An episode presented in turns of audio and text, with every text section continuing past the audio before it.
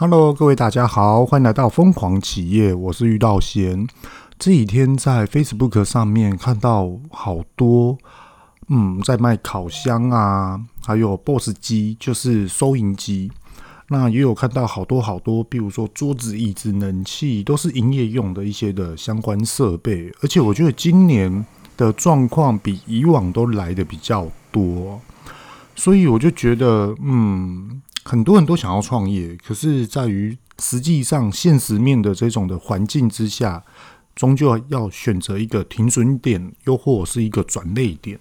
这过程之中，有人生意是越做越好，而有些人呢，当然就是被迫的，就是可能要转移目标方向。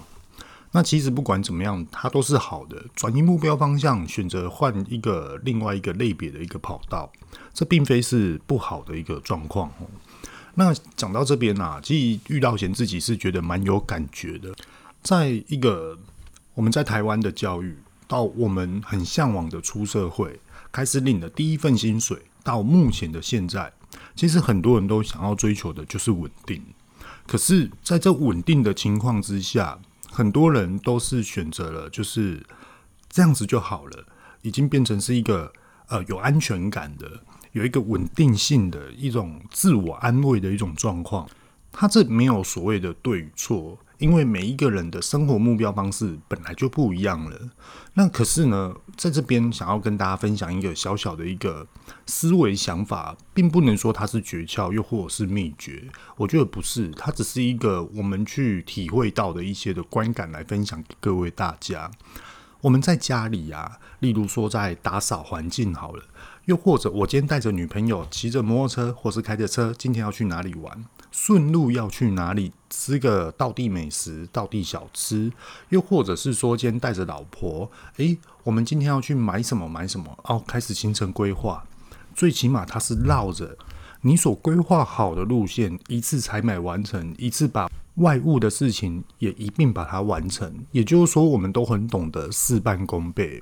事半功倍的意思啊，其实就是你的事情做了这样子，可是你的嗯功劳是增倍的，你的效果是 double 的，就是乘以二的意思。也就是说，你的效率是更好的。又或者是说，今天在整理家，我从厕所、客厅到最后的房间，又或者是到最后的厨房，哇，这样子的。一整个规划，我的清洗的路线，我清洗的动线，还有它的程序，到底要怎么做呢？对我来说，它是可以最顺手的、最顺畅的一个方式。其实我们在人生中，哈，在生活上面都会去思考这件事情。那其实这件事情，我们是不是都会思考好？它是事半功倍。可是我们有没有曾经思考过，它是属于一种复利的一个效果出来？也就是说呢，我们把生活上所会规划的事情跟自我管理的这件事情放在工作上面，如果懂得去把这种的复利行为跟事半功倍这两个重要的原则放在工作上面，我觉得无论是你想要求平稳的人，又或者是说呢，你是刚出社会的人，又或者是你可能是三十八岁、三十九岁，你想要出来创业的人，我觉得都值得去听一下。有时候在一个公司上面一直在重复的制作一些事情，一直不断的在为公司解决事情，总是会想着就说，如果今天我自己出来开公司的话，又会变成什么样的效果跟反应呢？那于是很多人就为了这一种的冲劲而去做一个创业的一个举动。当然啦，今天不讨论说创业之前要规划什么，又或者是说创业的一些的呃它的阶阶段性啊这些等等的，我们就来去思考一件事：今天有创业就有营收，在面对营收的这种状况之下，很多的创业者他们在规划这种的分类比都会怎么样呢？就说我还要再持续扩大，我还要再持续的这样子营运。也就是说，我可能需要产量，所以说我需要增加人手，就为了卖这一样商品，又或者是说为了这个品牌而去卖这些商品，来去增加你的，例如说人事成本，又或者是你的设备，又或者是你的空间。其实这是很多人的概念来下去去走这条路，没有错，这是对的，这个是直觉性的，因为你很看好它，所以说你觉得很值得去投资这个的产业，这个的创业举动。可是我们要有时候要来思考一下，除了这件事情，我们怎么样可以得到事半功倍跟复利的效果，是值得去思考的。也就是说，如果我今天的营收我把它规划出百分之三趴到八趴，我要来转投资到另外一个产业。我刚开始投资，也许在短时间内它不会赚钱，可是它在长时间之内呢？诶，它也许是公司里面的内部基金哦。原来公司不是只有卖东西才会得到获利，甚至于我们还可以转向思考说，做什么样的事情，公司未来三年、五年、九年、十年之后呢？它这种的投资反而是真倍数的回来，而且是要去求稳定值的。我觉得这样的复利是我们人生中必须要很谨慎的去思考，跟很积极的去思考的一件事情。这一集所讲的内容，并不是说在讲股票，又或者是基金哦。公司赚了钱的百分之五到百分之八拿去买股票，又或者是买拿去买投资基金。其实并不是这样的意思哦，它是更广的。我就拿遇到贤自己的一些的经历跟一些思维想法，我自己的思维想法来去跟各位大家分享一下。就例如说，呃，我跟莫妮卡跟我老婆一起创办了甜点店，好，我们就不断的一直营运营运营运，到现在目前少说也要快十年了。那在这几年的过程之中呢，我突然发觉到了每一年的四大节日，哇，生意都很好。那淡季的时候呢，生意都是开始走下坡。那这样子也不对啊。如果是一间稳定的公司，应该每个月它都会有一个平均的收入，这样才是对的。甚至于每一年都一定要去掌控出年度最低的营业额，如何去突破。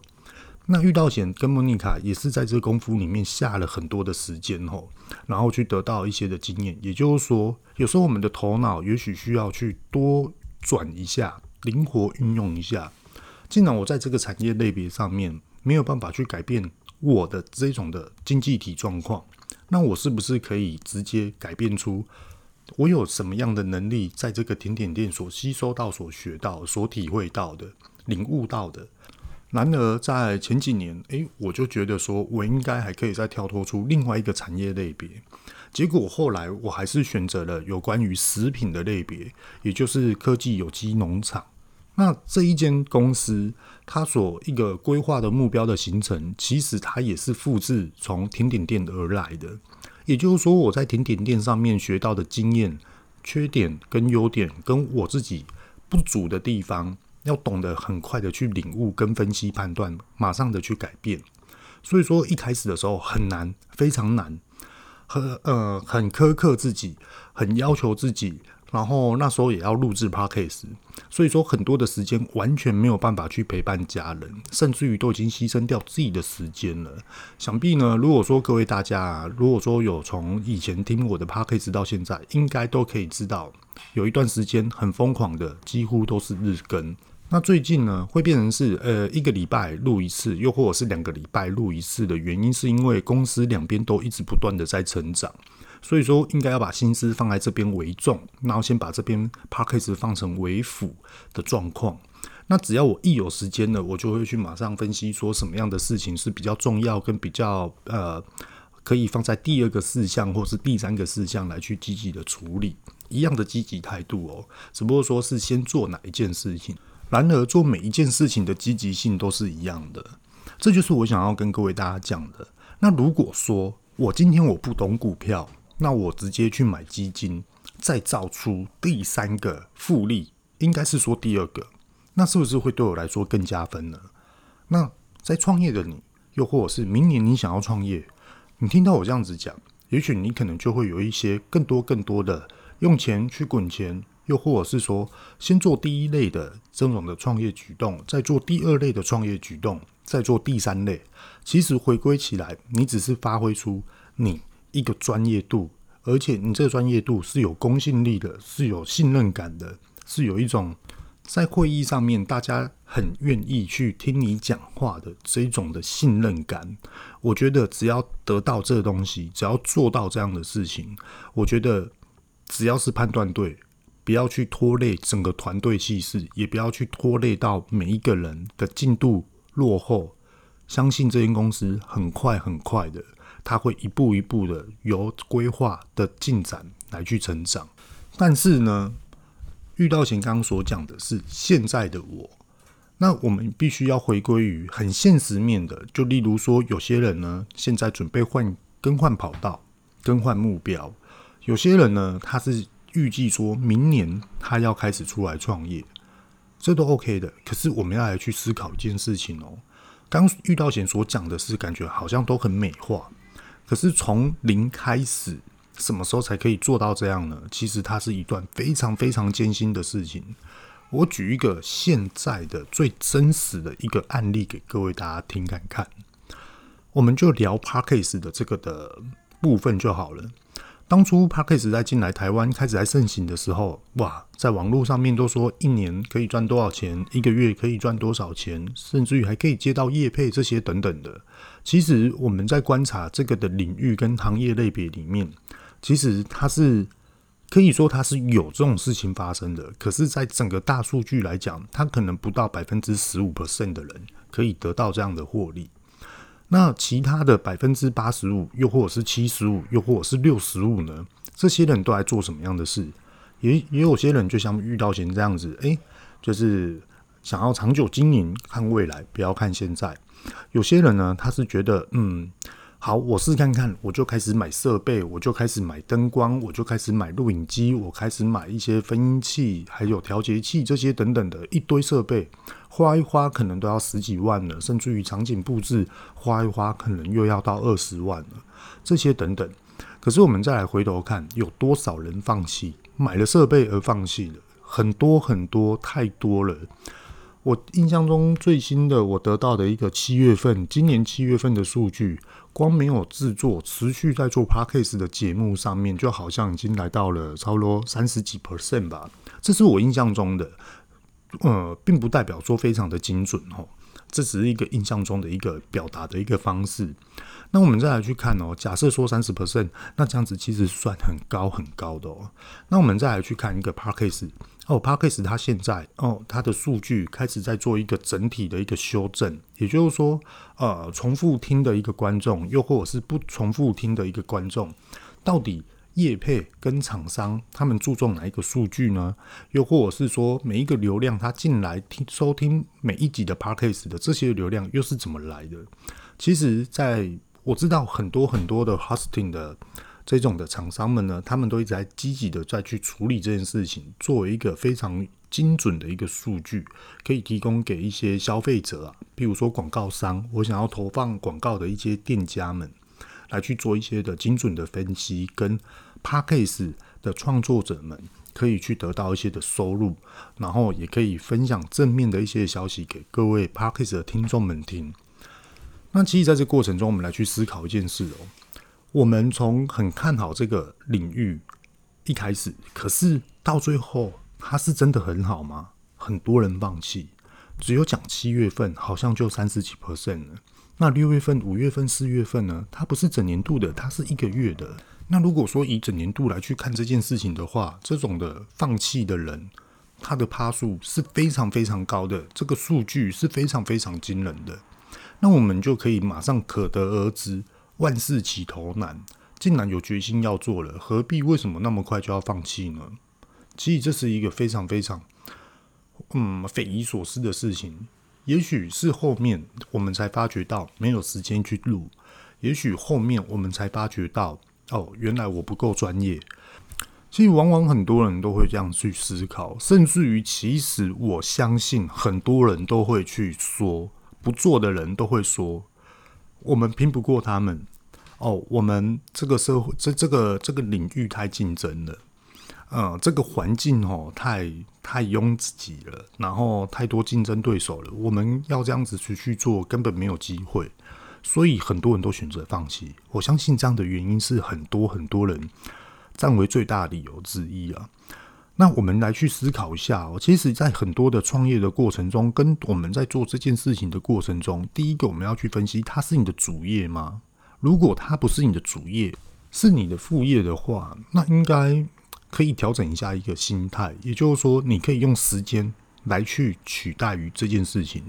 为什么呢？其实录制 Podcast 它最难的一点是什么？你要有内容。那很多的内容，很多人去看书。也有很多的内容是从生活中所得到的一些的经验来去跟各位大家分享。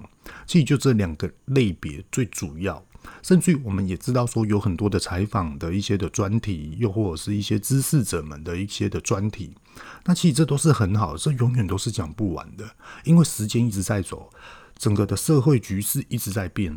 今天突然来了 COVID-19，谁知道啊？哇！结果 COVID-19 现在好不容易控制下来了，谁现在又开始要冲事业了呢？每一个的布局、经商跟创业，它的氛围、它的手段、它的公式，完全通通都是不一样的。所以说，我们是要用很短期的，嗯，应该是这么说啊，各位 Podcast 的听众们，你觉得创业？真的是把一笔现金投入在于装潢跟设备之后，开了店，你观察三个月就可以知道你的未来吗？又或者是说我做了一年，我就可以知道我的未来在哪里吗？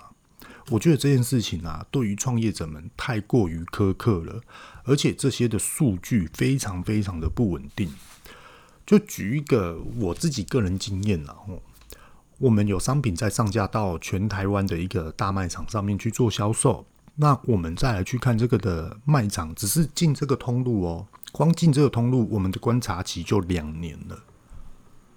不要讲创业，讲商品直接进场的这个观察期就两年。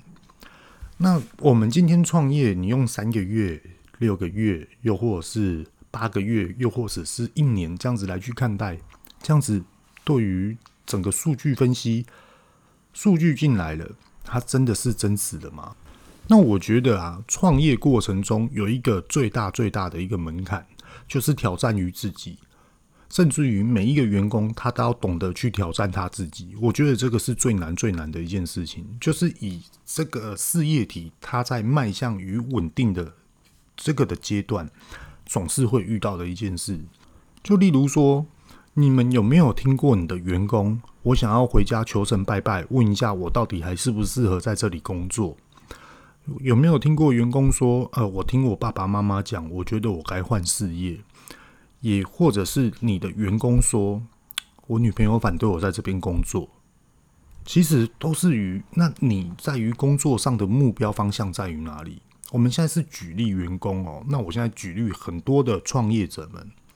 其实，在很多的创业者们会一直不断的去思考：我真的还要再这样烧钱下去吗？我真的还要再这样子的？请人吗？我真的每天就是这样子出货吗？我这样每天忙碌要忙到什么时候啊？其实很多创业者们都在思考这件事情，甚至于会觉得，那我未来到底在哪里？甚至于我接下来的规划这样子到底对不对的？每个人在思考这件事情的当下，其实都是心情是一个很荡的、很低落的一个情况。那在于这个情况之下，就会先怀疑自己嘛？那怀疑自己的当下呢，又受到别人不肯定你的时候，哇，这就是每况愈下了，火上加油，可能马上就要转换跑道，可能马上就要跟老板说我想要离职了。这是一个非常非常不稳定的，所以我觉得我想要表达的是，我们在做每一件事情的目标跟主要原因是什么？我觉得这件事情是非常非常重要的。如果说你的目标、你的方向，你确定这是你想要的，那我觉得在这过程之中，除了规划之外哦，很多外物的声音进来，你应该更懂得知道跟了解你自己。我这样子做到底是是不是对的？那别人这样子反驳我，那我可以去听，我可以去思考。也许是我现在做的不好，营收做的没有很漂亮，也许是生意没有很好，所以说朋友们关心我，而这样子的去。告知我一些的小问题，可是我不能放弃，因为我的目标它就是定定在这边，这就是我想要的。甚至于这个的目标，就算我没有达成了，我失败了，对我的生活都没有影响，这就是更厉害的人了。在创业的过程中啊，我们可以去尝试，可是怎么样的尝试？最厉害是拿最少的钱出来做尝试，而你真的找到目标之后，你就下定决心去做。不要轻易的放弃，甚至于有很多的员工也会这样啊。今天我很努力在公为公司去做这件事情，我很尽心尽力的再去做这件事情，我也很快速的得到了一些事情的经验。可是为什么终究就是没有人可以认同我呢？其实这也是一个职场的观念问题。在这边跟各位大家讲一下哦，我们在职场上面很努力、很坚持、很很坚定、很尽心尽力，甚至于我们都不放假，我们都会陪伴家人。可是你这些的付出根本不值得拿出来做骄傲，根本不值得拿出来说你就是要认同我。其实这是错的。如果全世界的全部所有的员工、主管们、老板们都这样子认为的话，今天这间公司很快就会倒。我们今天呢，就来聊一个状况题，分享给各位大家。例如呢，台湾。哦，某一间的半导体公司在十年前的时候生意非常好，于是呢，好到就是哇，非常非常的火红，大家都一直疯狂买这只股票。结果后来呢，突然一夕之间下市了，生意超级的差。结果后来好不容易就爬回来了。那在爬回来开始往上飙的时候，很多很多的主要核心跟主要开发主管们。都说我一定要为了公司赚钱，我的向心力很强，我的忠诚忠诚度很高。好，然后就跟老板说，没关系，我们就一起来研发，就一起来做，就是为了要对未来的市场而去做一些开发不一样的一个晶片。那在这过程中，来到了这今天，今天呢，这间半导体公司他就说，我们现在要来去做一个更极小的、速度更快的。最节省耗能的一个晶片，那到底要怎么样的来做呢？诶、设计部、开发部两边是不是可以来去做结合？那是不是当初那些主管他们就讲了，公司在好的时候我们也在，公司下市了，生意不好了，即将要破产了，我们也在。所以呢，我们都一路的就是要为公司而去做这种的向心力的一个让公司赚钱的一个方向目标。那在这过程中哦，现在哦，他们遇到了一个非常大的一个问题。开发人员、开发高阶的主管就说：“没办法啊，公司就是给我这些设备啊，所以说我没有办法研发出来啊。呃，你现在公司怪我说我东西用不好，你总不能全部都怪罪于我吧？那我这样子，我之前做的跟我这样子陪伴公司的这些时间，到底又等于什么呢？”我是不是都感觉好像我以前努力的都被你们不认同了？我只是现在没有办法突破，我也是持续在做。可是现在公司就是给我这些设备啊，没有新的设备啊，那我到底要怎么样的去突破？没有办法。可是在于一个高阶主管、更高阶的主管，他们再来去思考这方向的时候，他们完全不会去觉得这是没有办法解决的事，一定有办法。为什么呢？因为有外部。异业结盟的一个合作，跟一个生产计划，跟一个开发计划的一个的共同观念点，可以去做结合。现在公司要成长了，我们是不是可以去找别的公司一起异业结盟？这是相对的。有些的异业结盟，并不是在于市场销售上的异业结盟，而是商品开发上的异业结盟。那只是这个的研发人员，这个研发主管，他没有这种的思维想法。而更高阶的，例如总经理、董事长们有这种想法，可是现在总经理他就不高兴了，他就会说：“你之前跟我讲说你要跟着公司未来的目标方向而去努力，如今你现在跟我讲你想要放弃的意思是这样吗？因为你一直在嫌弃公司的设备就是不足，你觉得公司的空间不够让你去做一个研发的部分。”这总经理听了就觉得一头雾水，而且开始怀疑了。所以呢，那时候总经理就直接问这个的开发主管：“那要怎么样你才可以研发得出来？”结果讲了讲了也回答不出来，因为完全都是不稳定的因素，完全没有一个指确性的一个方向。所以你这一段时间的努力，全部通通都是没有办法为公司现在而去解决。所以你很容易变成每一个阶段性，随时好像都会被人家淘汰。所以我们在创业的过程中，其实也是这样子。如果我们的观念跟我们的认知感没有照这个现在目前的市场走的话，你很难会在现在的职场上面突破，又或者是赚取你想要走的一些的目标方向。所以说，努力跟我很认真，真的是值得拿出来骄傲吗？应该是说，我今天确实为公司完成了什么样的事情，这才是真的骄傲的事。而那时候，你真的为公司完成了这件事情的那时候，当下的你，你根本不用去骄傲了。在你不用去骄傲的情况之下，别人就会过来给你掌声、跟鼓励、跟肯定你，往往都是这样的。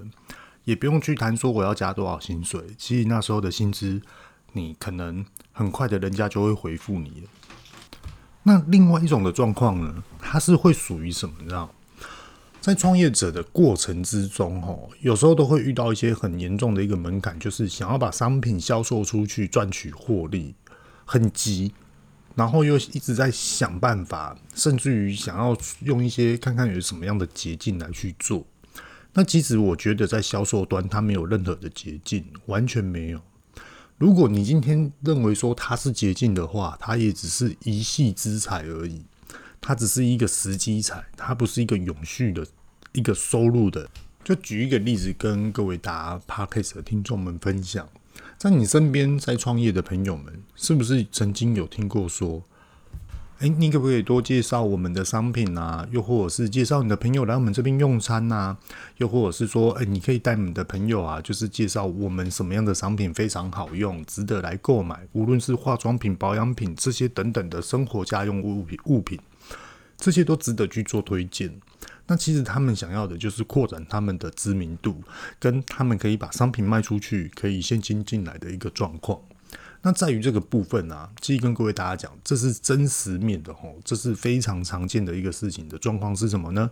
也就是说，呃，他现在的营运状况非常不好，诶，那个啊遇到险呐，你可不可以去帮他们去分析一下？又或者是说，介绍一些通路给他们，让他们可以去做一些的呃。跟进场啊，又或者是说怎么样让他们可以就是生意做得更好。其实在这往往过程之中，哈，从创业到现在目前为止，真的遇过太多太多人这样子在讲了。以前呢，我会蛮积极的，可是后面啊，其实我是越来越散漫的去处理这些事情。为什么呢？就假设说，他今天是做一间手工饼干的烘焙坊。那他今天呢，很坚持，他运用他的食材，然后来去做一个销售，可是往往成本来得特别的高，因为用好的食材嘛。那其实用好的食材，你就要去选择消费者。那你用好的食材，你的包装又不怎么样，结果后来你想要针对于高端的消费者，消费者又不买单，这些又该怎么去做呢？好，于是呢，他那时候就找我去，我就不疑有他的，我就跟着去了。我跟他说，你的包装需要改哦，然后呢，你需要去做一些的检验认证，就例如说八大营养食品，这个一定要做；又或者是说 SGS 的食品检验，这个也一定要做；又或者是说呃，要符合台湾的法规这些等等的。那那时候我遇到的状况，他是更更更有一些的野心呐、他的的想法更大。他说：“可不可以介绍什么样的大型通路给他？他想要去跟对方来去谈一个通路上架的一个合作案。当然有，你要做网络的通路，又或者是实体店面连锁店的通路，通通都有。那在这边呢，我先跟各位大家插一下话哦。其实遇到前遇到这种状况的人啊，在介绍大型通路给他们的时候，他们都会第一个问的是什么？你知道吗？就是会问：诶，他们一年的销售量会是多少？”又或者是说，他们一年的年营收大概会是多少？那以我卖给他们的商品，我的目标的年营收会是多少？永远都是在在意这些数字。第一个就是销售数字，第二个就是营收数字。那其实我觉得这样子的问的状况，哦，跟以我自己个人经验啊，他不会谈，他不会进场，而且他不会赚钱，他只会撩钱，而且撩得更多。所以说，有时候对方这样问我的时候，我就开始默默默默的，已经开始慢慢的转移话题。好，那我们继续刚刚讲的这个例子哈。那时候朋友的朋友，他就直接问我这些问题。那其实我那时候当下哈，也是求好心切跟他说：“你先不要去在意这些数字，你反而要先去做准备。你要上架这个通路，你要有什么样的认证？例如说，你有没有 ISO 认证？”又或者是你有没有 HACCP 认证？又或者是更多可以去让通路相信你的内部管理的认证，跟你的食品安全的认证，通路才会愿意让上架，而不是今天我们符合台湾法规之后就可以上架。其实通路商对于他们的消费者是更关切的，所以说他们的水准跟要求是拿得比台湾的法律来得更高，所以说要去思考到这部分。那好啊，现在人家就反推了嘛，然后说，那你说的那些认证要花多少钱？你最起码这样花一花，你要准备三十万出来。那人家就讲啊，我商品都还没有上架，我就要拿三十万出来，我这样子美合啊？那你这样子根本不是在介绍通路给我。那那时候当下，我那时候听到这句话的时候，是觉得五味杂陈啊。那也没有什么脾气，因为习以为常了。这种人也看太多了。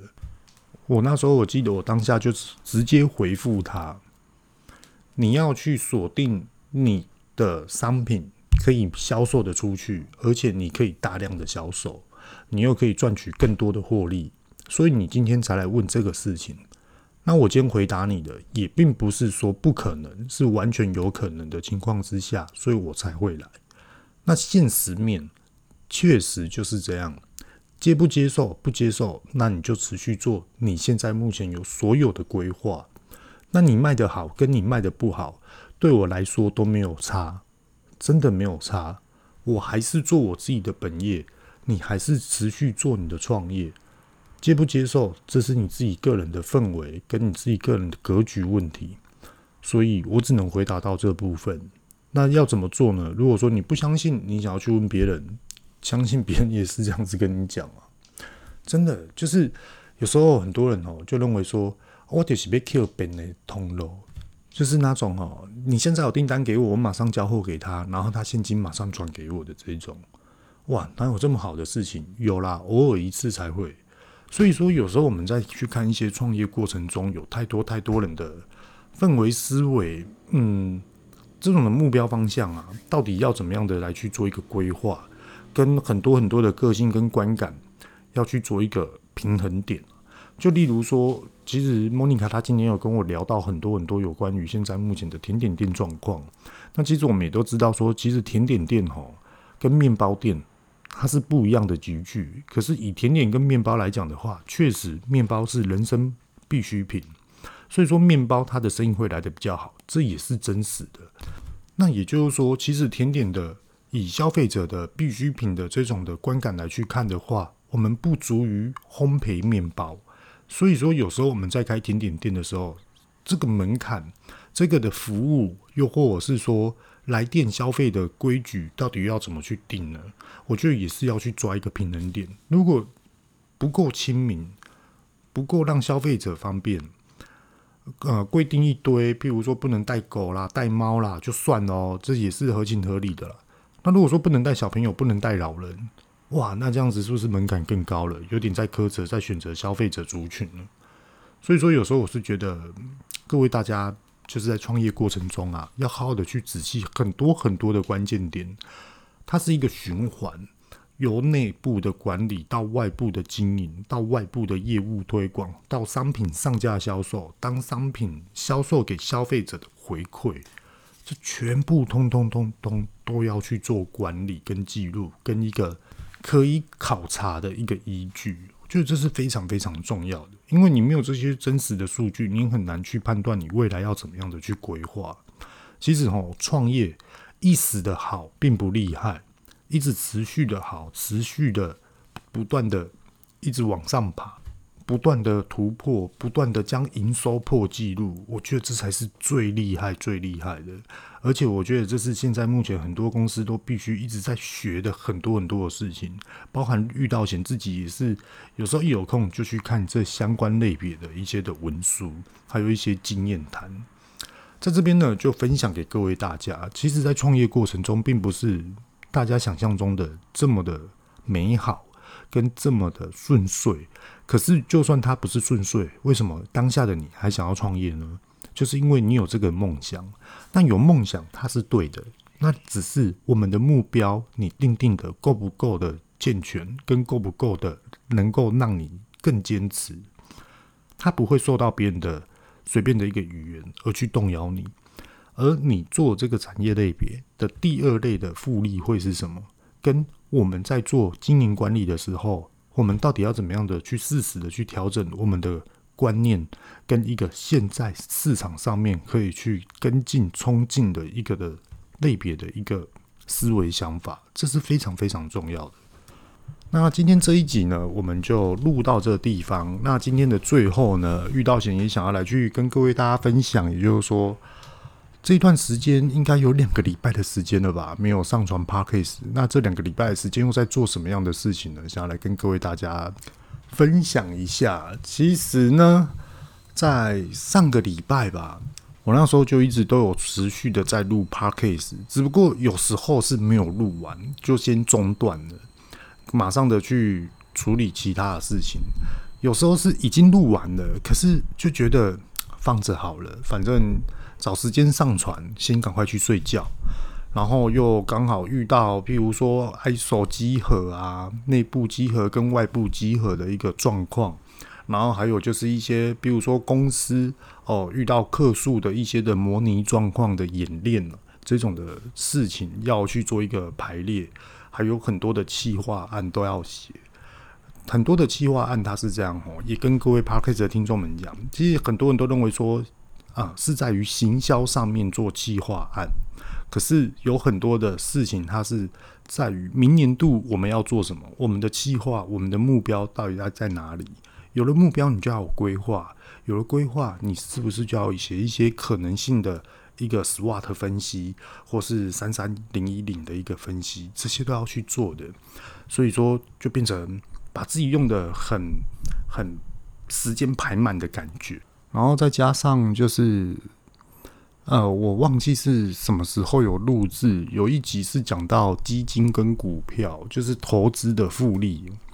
那从那一集开始的前两个月吧，我就开始在研究股票了。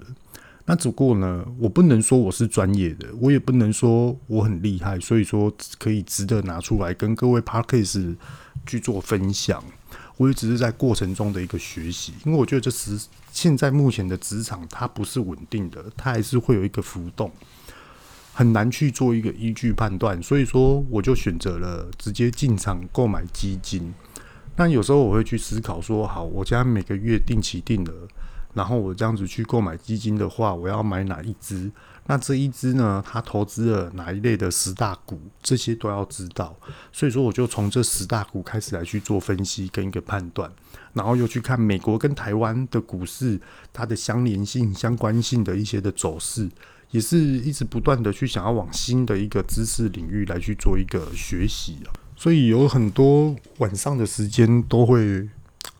花比较多的时间在这个氛围上面，然后那时候突然有来了一个灵感呢，就是我那时候在观察股市跟基金啊，然后我就突然想到，诶，如果今天很多的员工都在公司工作的时候在聊基金啊、股票啊，那这样子老板的思维又是什么？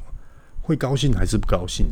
会认同还是不认同这样的思维想法？那我也想要来去做一些有关于这样的科普，然后再去跟各位大家分享。这是未来。那今天呢、也是去打疫苗第一剂，我是打 BNT，没有想象中的这么的痛苦，诶，只有肌肉酸痛而已。刚打下去的时候，我是自己个人是没有感觉的，是不会痛的，就是很像蚊子咬到的这种感觉。然后。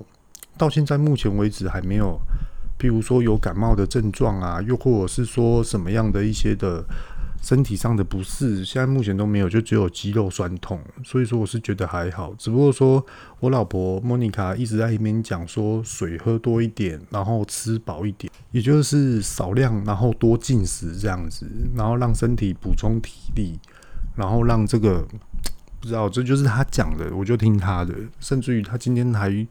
熬了中药，然后这样给我喝。施打的疫苗过程中，我是觉得都很 OK。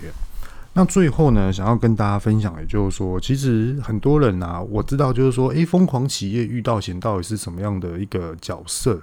为什么都会去想要有聊一些有关于创业的一个过程哦？其实在这部分，想要跟各位大家分享一下，就是说我跟我老婆莫妮卡，其实我们是创业，一起创业去开一间甜点店。然后到现在目前为止开十年了。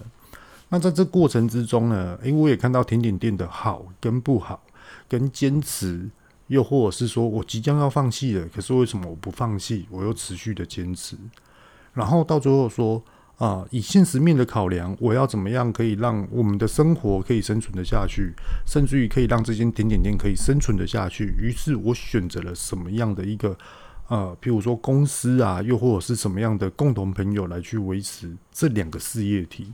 那这两个事业体刚刚好，也就是因为开始去向外发展了嘛。遇到贤之一本人向外发展之后，两边就同时的不断不断的稳定的成长。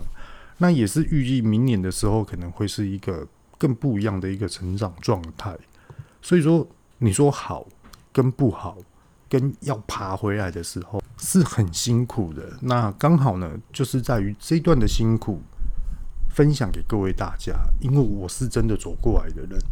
那再来就是说，其实，在职场上面，很多很多的能力啊，其实它并不是可以，不是拿出来去做骄傲的，它是要可以拿出来去做一些分享的。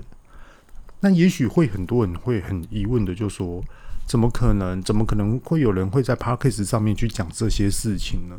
其实也是会有啊，就例如说，我们来去看一些投资类的 Podcast 的一些的影集，是不是有很多人说，诶，我认为哪一只股票可能有机会，可是还是要用保留的心态来去看待，不要一下子去狂冲。其实他也是在讲这种的机会。那如果说你说遇到险真的是无私的分享嘛，我也可以很诚实的跟各位大家讲，有自私。为什么呢？因为我没有把全部所有事情完整的讲出来，我自己还是有留一手。我只会去讲一个概念题、状况题，跟一个可以去让很多经营者可以去做一个分析跟审视的一个状态。当然啦，在分享的过程之中，我都是以非常非常实在的状况，也就是说，现实面它到底是怎么样的一个状况，来去跟各位大家分享。不会是用一个美化的一个状态，又或者是一个呃，譬如说外面人家现在讲的，好像都是很很很有希望的，很有远见的，然后很有未来的，而且感觉就是可以马上大赚钱的样子。遇到前自己是认为说，哦，天下没有不劳而获的午餐嘛，真的。为什么很多的总经理、很多的董事长到现在目前为止都还在拼？其实这都是我们要去审视的一件事情了。这边遇到贤都会持续的跟各位大家分享。那最后呢，也就是请各位大家呢关注我，又或者是给我什么样的星星啊，这些都可以。你也可以直接在下面留言。OK，好，今天就讲到这边。这里是疯狂企业，我是遇到贤，各位拜拜。